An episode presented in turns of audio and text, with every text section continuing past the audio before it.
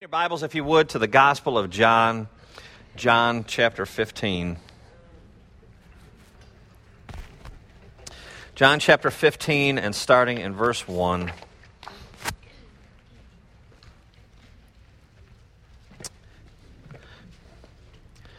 And this is God's Word, John 15, verse 1. Jesus is speaking here, and he says,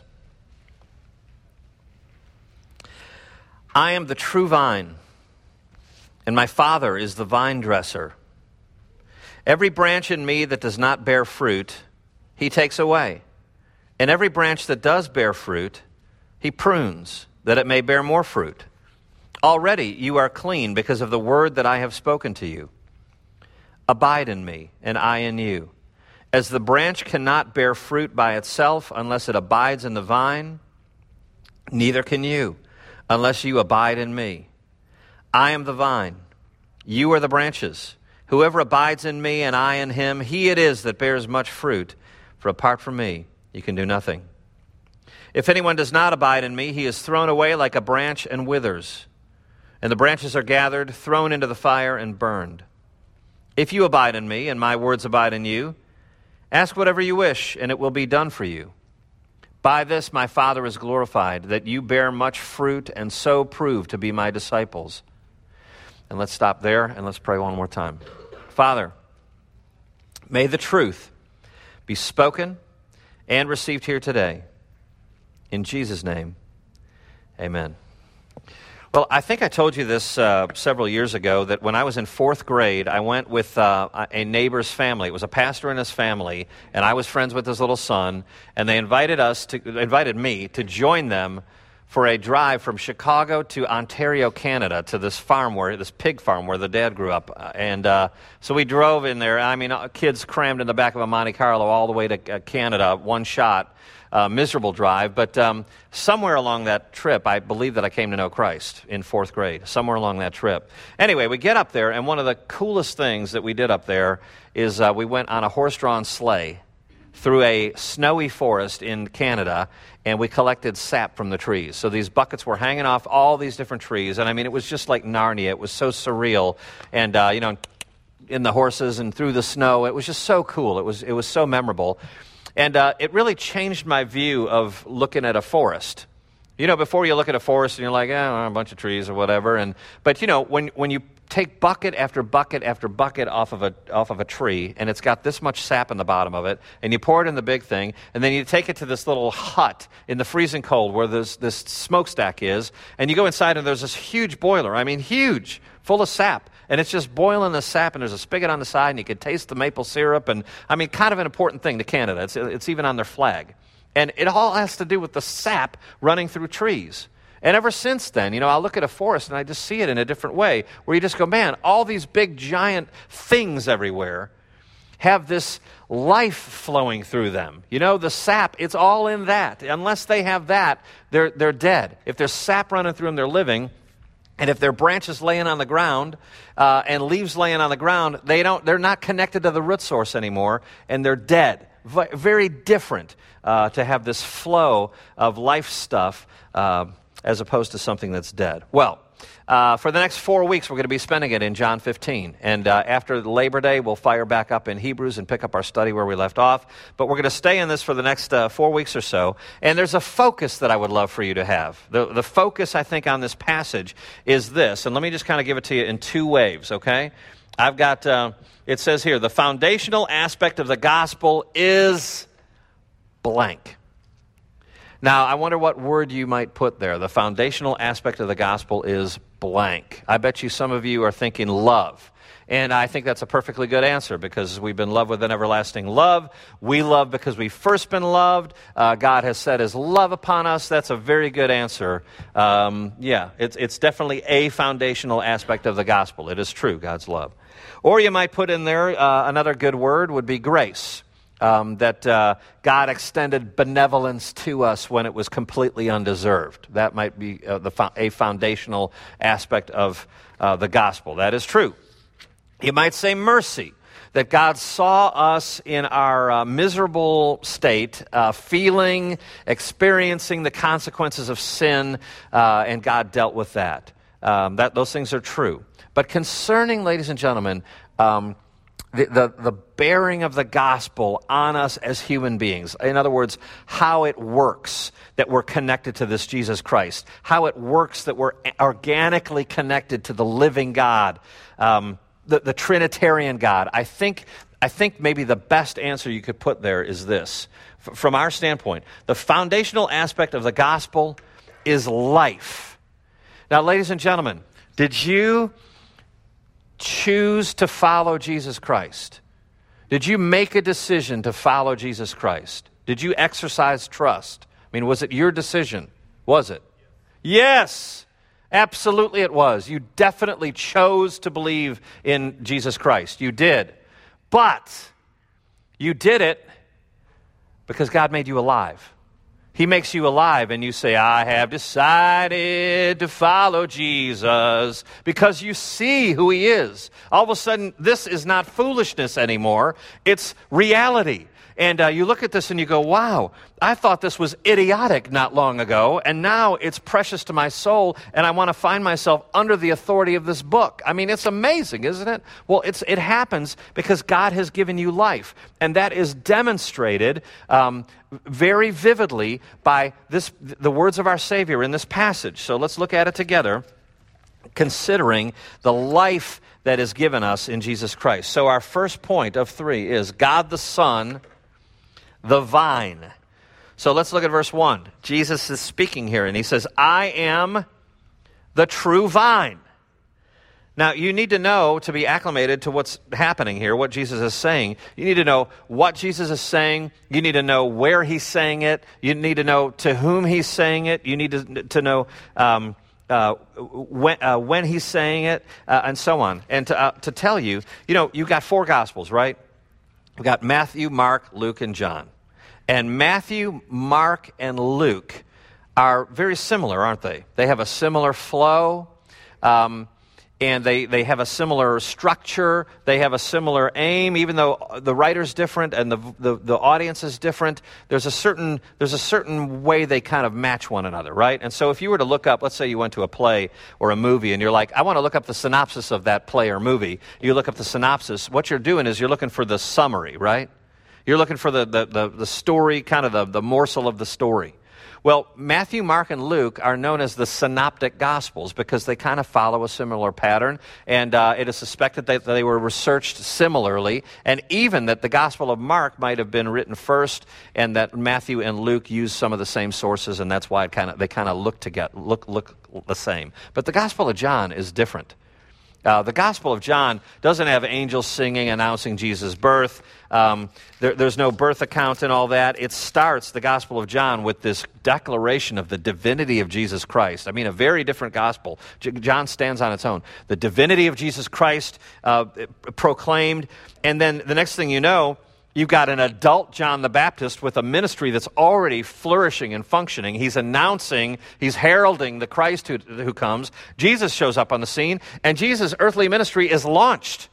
I mean, boom, right at the beginning of the Gospel of John. I mean, it's very unique comparatively. Uh, and then, um, you know, it, it, goes on, and listen, very quickly, Jesus is in the shadow of the cross. I mean, in, in chapter 12, he's anointed. I mean, there's 21 chapters in John. In chapter 12, he's anointed, uh, and then he enters Jerusalem. And the next thing you know, he's in the upper room with the disciples. From chapter 13 all the way to the end of the book, that whole big giant hunk of John is in the shadow of the cross. He's hours before his death. I mean, it's, it's like time goes, all of a sudden just goes and slows down, and you get this intimacy, this look into the Savior before his death. And so, where is he? He's in the upper room. He's with the disciples.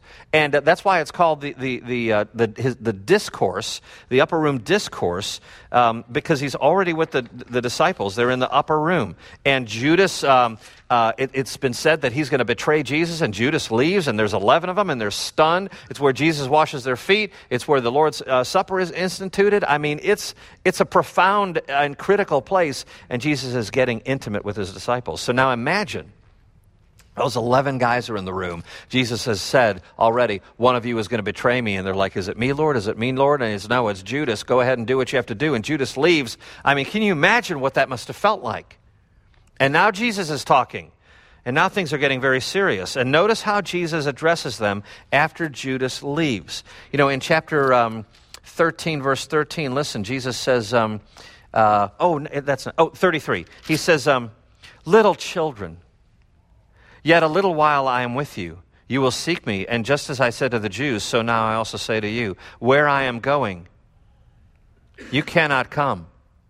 Well, that's pretty profound, isn't it? He's, he's tender, little children, he calls these men. Little children. Where I'm going, you can't come. Wow. And um, look at chapter 14, verse 1. Listen to the tenderness here. Let not your hearts be troubled. Believe in me. Believe, uh, believe in God. Believe also in me. Um, I go to a, a prepare to a place, a place for you. And listen to all these I am statements that he makes. He's talking to these kind of traumatized uh, guys, and he, he makes these I am statements. Uh, verse 2 I go to prepare a place for you. Verse 3, uh, second part of it I will come again and will take you to myself, that where I am, you may be also. Isn't that a marvelous thought? Listen, where I'm going, you can't come, but I'm going on ahead. I'm going to prepare a place for you, and I am going to come back, and I'm going to get you. I am.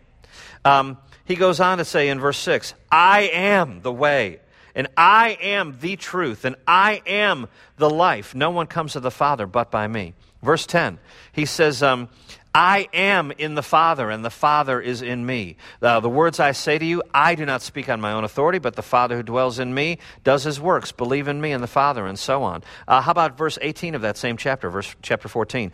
I will not leave you as orphans. What a thought. Uh, look, skip down to verse 20. I am in my Father, and you in me. Well, those, those are rich thoughts. Well, how are those things true? I mean, Jesus is leaving them He's saying, I'm going to be with you. Don't be discouraged, my little children, and so on. How is all that stuff uh, going to be true? Well, listen, you don't have to turn. Let me just jump over here real quick. But um, I'm jumping to Matthew 16. And listen to this. Um, yeah, wow. So, yeah, you know, it's right after Simon Peter says, You are the Christ, the Son of the living God. And Jesus answers him and says, You didn't figure that out because you're smarty pants. God revealed that truth to you. And it says from that point on, he strictly charged his disciples to tell no one that he was the Christ. And so Peter's saying, Oh, yeah, here's who we think you are. We think you're the Messiah. I mean, we think you're the one that we've been waiting for for thousands of years, that you're the one to whom the prophets pointed and spoke. Uh, you're the one who fulfills all things. We think you're the Christ. We think you're the rescuer, and they're starting to get it. And Jesus says, Don't tell anybody. But you see what he's doing? He is now opening up. He is now telling them everything because he's in the shadow of the cross and his time has indeed come. And so Jesus says, I am the true vine. And what he's saying is, that's the reality that I'm articulating to you, the underlying reality all the time. In short, he's saying, guys, I got to leave and go do something to rescue you, but you're going to be okay. I'm not going to leave you here alone. And I'm telling you, it's the same message to you and me. He's saying, You're not here alone. You're not just plopped down here to try to live your life and hope you make it. I'm going to I'm to assist you.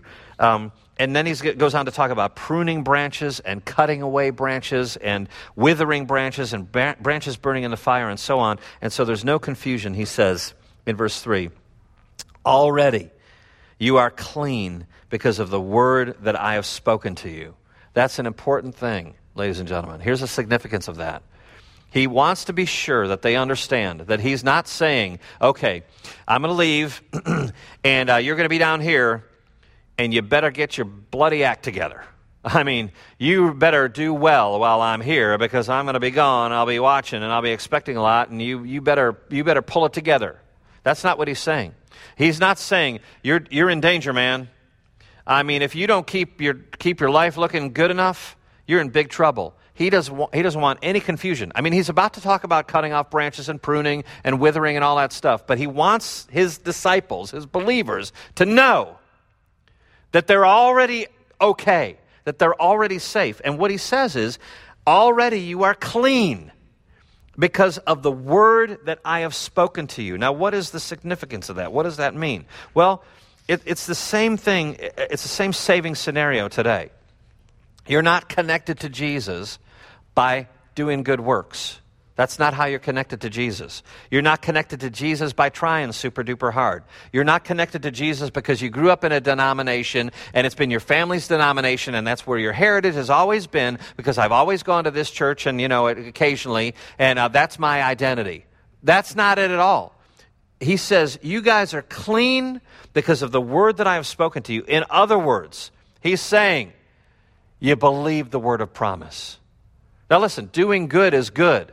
Doing good works we were designed for. It says in Ephesians 2:10, you were created in Christ Jesus for good works. And listen, fellowship with the church is important. It's a means of grace. We are to gather like this. It's true. But he doesn't want them to say, "Oh, I got to merit anything. I got to work my way into heaven." No. He's saying you're already clean because you believe the word of promise.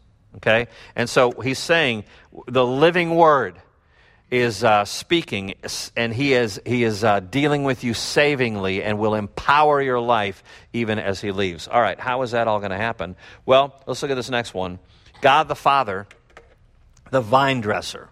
Now, look at verse uh, 1 again. Jesus says, I am the true vine, and my Father is the vine dresser. Now, vine dresser, they're, they're obviously talking about grapes, okay? Grape vines, okay? We know what a vineyard is. That's the illustration. And by the way, um, I heard one, read one very respected commentator who called this a parable, and I just don't think it is a parable. I think it's an illustration. I think it's a, a real life illustration, but it's, it, he, he's, he's not trying to, to exclude some and include others. I think he's, he's using an illustration to make something very clear. That's what I think it is, is an illustration. But so let's look at his illustration. I mean, that's a vineyard. And uh, here's another picture of a vineyard. That's mighty pretty, isn't it? Here's another picture of a vineyard in some other wild place. Here's another picture of a vineyard. That's pretty stunningly pretty, isn't it? What do you see in, that, in those pictures of a vineyard? Don't you see order? you see order. I mean, it's not haphazard. And, you know, when they plant those things, you know, there's, there's a stick that comes up and there's a, there's a, a, a line and uh, they kind of climb on that line and they're, they're pruning stuff. And, you know, it's just a trunk and then it's, it's the, it branches out like that. I mean, you just see order in that. And it's because someone has taken great care to, to trim them kind of bonsai style in that way so that they grow a certain way. And, uh, and there's, a, there's a, obviously a vine dresser. There's someone taking care of it and wants it to grow in just the right way. And is removing things that are dead and pruning things that are blooming. And the goal, ladies and gentlemen, is the production of fruit. That's the goal. It's not just to plant things in a big row for no reason. The, the goal is to produce fruit. That's what the vine dresser does. And so, a branch that doesn't bear fruit um, it gets removed from the plant and uh, a branch that does bear fruit gets pruned and manipulated so that it produces even more fruit. And let me, t- let me ask you if you've got a house plant, you know, you've been on vacation, you come home and you look at your house plants and there are a couple dead leaves on there, what do you instinctively do with the dead leaves? Instinctively. I mean, you reach for them and out they go. I mean, you pull out the dead leaves. It just doesn't belong in the, in the plant that, that, that's flourishing. That's exactly what this is saying. Is God looks at us like a vine and Jesus wants you to grasp, ladies and gentlemen, that God is the boss of you. He's the boss of his creation.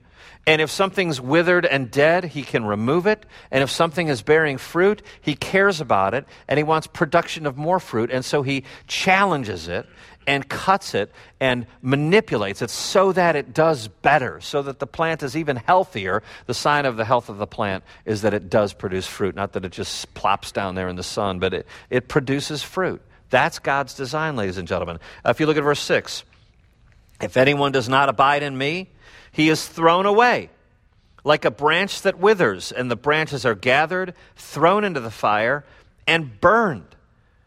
Uh, in other words, the point is to further production, and if, there's, if it's dead and withered, it does not belong, and God removes it. Now, application for your life. You know, when leaves or limbs are dried or withered, it's because they're cut off from the root system. It's like the sap in those trees, the, the life that courses through. Uh, dead means removal, and life means being attached. Uh, a living thing looks one way. Uh, look at verse uh, 8. By this my Father is glorified, that you bear much fruit, and so prove to be my disciples. I mean, you will know them by their fruit. And a dead branch looks one way, and something living looks another way.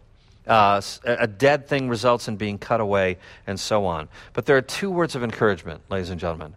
As the first hearers would have heard this in the upper room, in the shadow of the cross, and recollect what uh, on Jesus, what was what was Jesus was saying uh, in the days and weeks and years to come. And what we ought to be seeing here, ladies and gentlemen, is these tender words of eternal safety. For instance, look at verse 1. I am the true vine, and my Father is the vine dresser. Now, as Christians, we read that and we go, oh, mm, I've heard that before. Oh, yeah, that's a lovely thought. Jesus is the vine, Father's the vine dresser. Got it. You know, what? let's move on. But, ladies and gentlemen, does it not have great significance that Jesus says, I am the true vine, and, my, and he's saying, Yahweh, he's saying, God the Father is the vine dresser. You get that? I mean, the Lord Almighty, the eternal God of glory, God the Father, the first person of the Trinity, is the vine dresser. That's a big thing, isn't it? God the Father is the vine dresser. Kind of scary almost. If it's not scary, I guess I'm trying to say it more dramatically every time. So you go, oh, yeah. God the Father, ladies and gentlemen. And yet, it's the same God the Father that uh, Jesus said in Matthew pray like this. He teaches us, He says, Our Father in heaven, hallowed be thy name. You know what we ought to be thinking there? God the Father. I mean, really, we're calling the first person of the Trinity, God the Father, Yahweh, we're calling him Father, our Father. Tenderly, our Father who loves us because we're his child. That's amazing. And so, for, for the believer to come to this passage, and you read all this stuff about being cut off from life and being burned, being pruned, disciplined, challenged. I mean, it's all very scary, but guess who it is? It's our Heavenly Father. God the Father is our Heavenly Father. It's just so tender and profound and encouraging. Uh, the vine dresser, thankfully, is our Father who loves us. Here's one other point of hope here Every branch that does bear fruit, God prunes. All right, so if you're a Christian, you go, oh, you, you, you believe in the Lord Jesus Christ. I mean, you believe he said he was who he was. I mean, you believe he's the Son of God. You believe that he, he died an atoning sacrifice for your sin. I mean, you believe what he did on the cross was the exclusive payment for your sin, and you can't add any personal moral good to it. Do you believe that? You do? All right, well, here's the word of hope um, God's going to prune you. Your life is going to be challenged. And in those challenges, you're going to find out that you're not in control of things. You're going to find out that you're helpless. You're going to find out that you need to call out to God for sustenance and help. And that's a part of fruit that is produced. Um, and so, um, you, you know, one writer, I said this, Gordon Keddie, I'm going to give you his name because it's just a great little turn of a phrase that I wish I could steal. But he said, he said, listen, when God prunes, he cuts back, not cuts off. Isn't that good? He cuts back, but he doesn't cut off. So that's what God, God is doing with you, Christian. He's cutting things back. But the, the goal is to make you flourish so that you produce more fruit. That is a loving God involved in your life. All right, our last point here is God the Spirit the life giver. And don't you love the Trinitarian kind of uh, aspect here? There's no direct res- uh, uh, reference to the Holy Spirit here, but uh, I assure you the Holy Spirit is inferred and in this picture. Uh, look at verse 5. Jesus saying, I am the vine, you are the branches. Whoever abides in me, and I in him, he it is that bears much fruit. Now, it's very interesting. He, he makes this statement hey, if you're connected to me and the sap, you know, the, the life is coursing through me and you're attached to me, and thus the right, my righteousness, my life is coursing through you, if that's your reality, it's so interesting because we're then commanded to abide in Christ. We're told that we have to abide in him. Whoever abides in me and I in him bears much fruit. If you abide in me, my words abide in you. Now, how is it that we're told to abide in Jesus? And at the same time, we are abiding in Jesus. We are connected. Um, how does that work together where we're safe and yet we're summoned? Uh, we're safe and yet we're sent out. For what should we strive, ladies and gentlemen? Um, well, we can start. And how do we do that? How do we abide in Christ? And, uh, oh, I'll tell you, let me just look at a verse real quick. Uh, yeah. Yeah, verses 4 and 5 Abide in me, and I in you, as the branch cannot bear fruit by itself unless it abides in a vine, neither can you unless you abide in me. Um, how do we do that? We start, I think, by acknowledging reality. We acknowledge as Christians daily, hourly, as a part of our lives in God's Word. We acknowledge privately. We, we come here on a Sunday morning. We acknowledge it corporately here, right this minute, what we're doing. We go in the big room. We sing it. We think about it. We pray it. We acknowledge our spiritual reality in Jesus Christ. We, we rehearse it again in our souls that we're in vital union with Jesus Christ. I mean, we don't do this song here. We did in years past until I got convicted about it and annoyed, and you've heard me criticize it many, many times, and now it's totally passe. Praise God. But, um, you know, I'm so glad you're in my life. That's just one of the most revolting song lyrics I can think of. That, you know, that, that I, I listen, Jesus is in your life, that's true, but he is your life. You, want to get that? I am the way, the truth, and the life. I am the life to reduce that to, you know, I'm so glad my Acura is in my life. I'm so glad this steak is in my life. That's in your life. Jesus is your life. I mean, that, that's what we need to do is acknowledge and rehearse that great reality sep- uh, singularly and together, that we're in vital relationship with the root system that is Jesus Christ. Christianity, ladies and gentlemen, all to say, is a relationship. All right, so I think that's step number one is that we acknowledge the reality that we're connected to the, the life source, which is Jesus Christ. We acknowledge it in every way we can, with whomever we can. All right? And then the second thing is this here's the how. Um, you know, look at um, chapter 14, verse 25. So you don't even probably have to turn a page, but look at chapter 14, verse 25. Listen how important this is to Jesus. He's giving us the how. These things I have spoken to you while I am still with you. So he's told them, listen, I, I, you, you, can't go where I'm going. I'm leaving. All right? But, um, so I've spoken these things to you while I'm with you. But in verse 26, but the Helper, the Holy Spirit, whom the Father will send in my name, he will teach you all things and bring to your remembrance all that I have said to you. Peace I leave with you, my peace I give to you. Okay, that's how it's going to happen. Jesus is going to leave, but however uh, uh, will we make it? However will we, however will we obey? Well, the, the, the Spirit comes, the Holy Spirit comes. Um, look at chapter verse, uh, 15, verse 26. He's talking about again. When the Helper comes with a capital H, whom I will send to you from the Father. So who's sending the Holy Spirit? The Father and very clearly, Jesus, the Father and Jesus send the Holy Spirit to carry on this ministry work. When the Helper comes, whom I will send to you from the Father, the Spirit of truth, who proceeds from the Father, he will bear witness about me. Now, what's he talking about? The same thing he was talking about. Um, um, Already you are clean because of the word I have spoken to you. If you abide in me and my words abide in you. It's, it's the truth that Jesus has proclaimed all the prophetic information that is pointed to Jesus, all that is fulfilled in him, that's what he's talking about. The Holy Spirit, the Comforter, will make those things come alive and real to you. Uh, chapter 6, verse 7. He says, uh, 16 verse 7, Nevertheless, I tell you the truth. It is to your advantage that I go away. For if I do not go away, the Helper, with a capital H, will not come to you. But if I go, I will send him to you.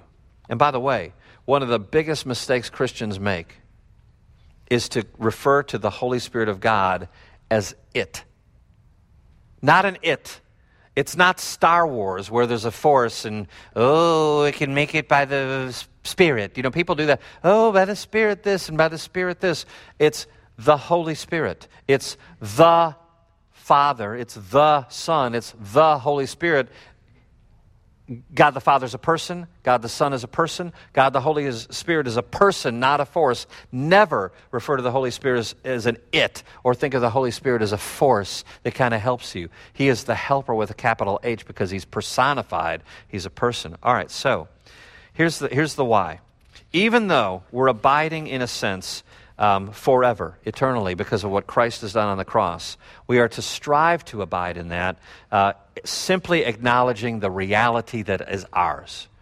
You know, you don't have to try hard to be a better Christian. You have to remember that you are a Christian, and you, you, you pray for the grace to yield to this God who is working in your life. Um, God's word is authority over your life. It's the centerpiece of your life. Uh, the, the application and ministry of this book to your heart by the power of the Holy Spirit. Uh, because where God's word is, ladies and gentlemen, He is. Where God's truth is, He is. Where God's will is, He is personally. And, uh, friend, um, the balm for your weary soul uh, is not a Thomas Kinkade painting uh, or something sentimental and precious or a gut feeling or a sweet little hunch. Um, the balm for your soul is what God has said about himself in regard to you. That's the balm for your soul. All right, last thing I've got is uh, who's heard of the Valley of Vision? Uh, who's heard of that book? Valley of Vision? Man, if you've not heard of this, I'm just telling you, it's awesome. I gave a copy to Bob Wood about a year ago. And I mean, you think Bob Wood, old, wise, you know, awesome, seen it all. He's, he's been reading this thing for a year. He reads it every day now. And I mean, he's come up to me 14 times. Oh, Jim, it is just so moving to my soul. It's unbe- I mean, if Bob likes it, it's probably pretty good. And, um, but it's a collection of Puritan prayers. So they, they take Puritan writings and they take this section and this thing and this thing, and it's, it's been assembled in poetic form. It's awesome. But anyway, I'm going to read you just part of one. This is a prayer assembled from Puritan writings. Listen to this. This is a good thing for you to pray, and with this, we'll close in prayer. Thou art good when thou givest, and thou takest away when the sun shines upon me, when night gathers over me. Thou hast loved me before the foundation of the world. Hang on, I'm on the wrong one. That was good though, wasn't it? I, I could tell it was good, and then, but I could tell I could tell confusion was sweeping over me. I was one page over. Um, here you go. Give me a grace that precedes, follows, guides, sustains, sanctifies, aids every hour. That I may not one moment be apart from thee isn't that cool? He's saying the same thing. Hey, I'm not apart from you, so don't let me be apart from you. I'm organically, organically connected to you, the life source, so don't let me be apart from you. He's talking about relationship. He's about, it's this relational aspect. All right, he goes on. Um, let me rely upon thy spirit to supply every thought, speak in every word, direct every step, prosper every work, build up every bit of faith and give me a desire to show forth thy praise, testify thy love, advance thy kingdom. Very simple. That's acknowledging the reality that is yours as a Christian, and that's part of the adventure of this abiding in the Savior. More on that in the next three weeks. Let's pray.